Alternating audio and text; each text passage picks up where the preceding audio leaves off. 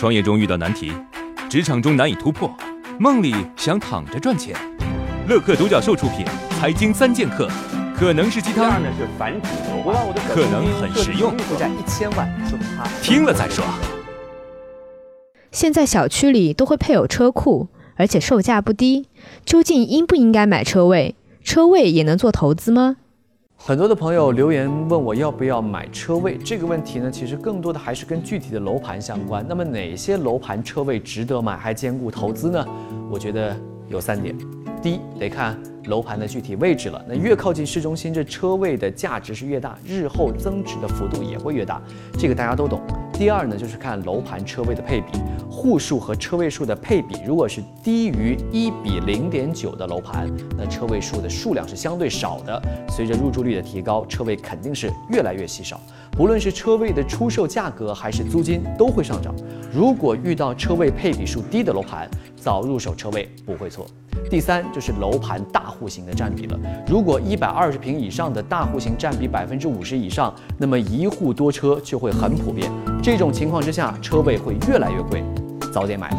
如果你的资金充裕，你会买车位吗？或者说你后悔买车位了呢？网友隔壁评论：房子买得早，当时小区配有车库，家里人说要我借钱买一个车位，我没听。十多年过去了，觉得当时还是比较果断的，自己做的对。现在总有很多新兴网络的热词出现，作为商家如何利用这些热点呢？想听听您的分析。嗨，你知道什么叫大猪蹄子吗？知道吗？哎，一个网络热词儿，不是吃的，你还不知道？哼，我不告诉你，自己去查。比如说什么我很忙，没时间，没兴趣。不管你是在做消费品、服务行业、教育、文化等等等等，都应该对网络流行语极度敏感。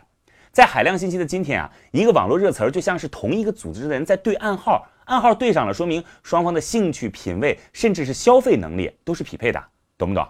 这段时间啊，如果你是开店的，你把本来就五折的产品拿出来，然后做个海报，喜欢皇后打五折，喜欢耳晴打骨折，你看看会不会有新客户？肯定有。当然，这海报用不了几天啊。所以别以为你忙的事儿是正事儿，了解并抓住时代的变化才是正事儿。网友枫叶评论：想起雷军的话，顺势而为。所以啊，人不能只学其道，不论其求。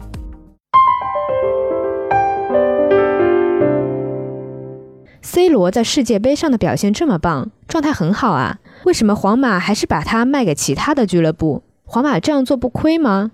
能不能分析一下？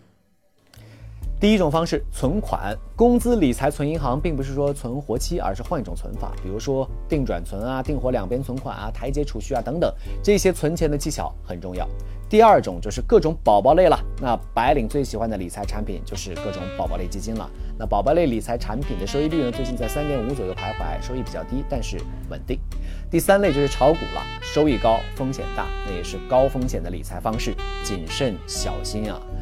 第四类是 P2P 网贷，那 P2P 理财产品比较大的特点就是收益比较高，但是最近啊，这网贷平台暴雷的实在太多了，我也不多说什么了，各位慎重选择。那之前我提过，以上四种方式最好是均匀分配搭配来进行理财，那都放在一起的话，可就不大好了。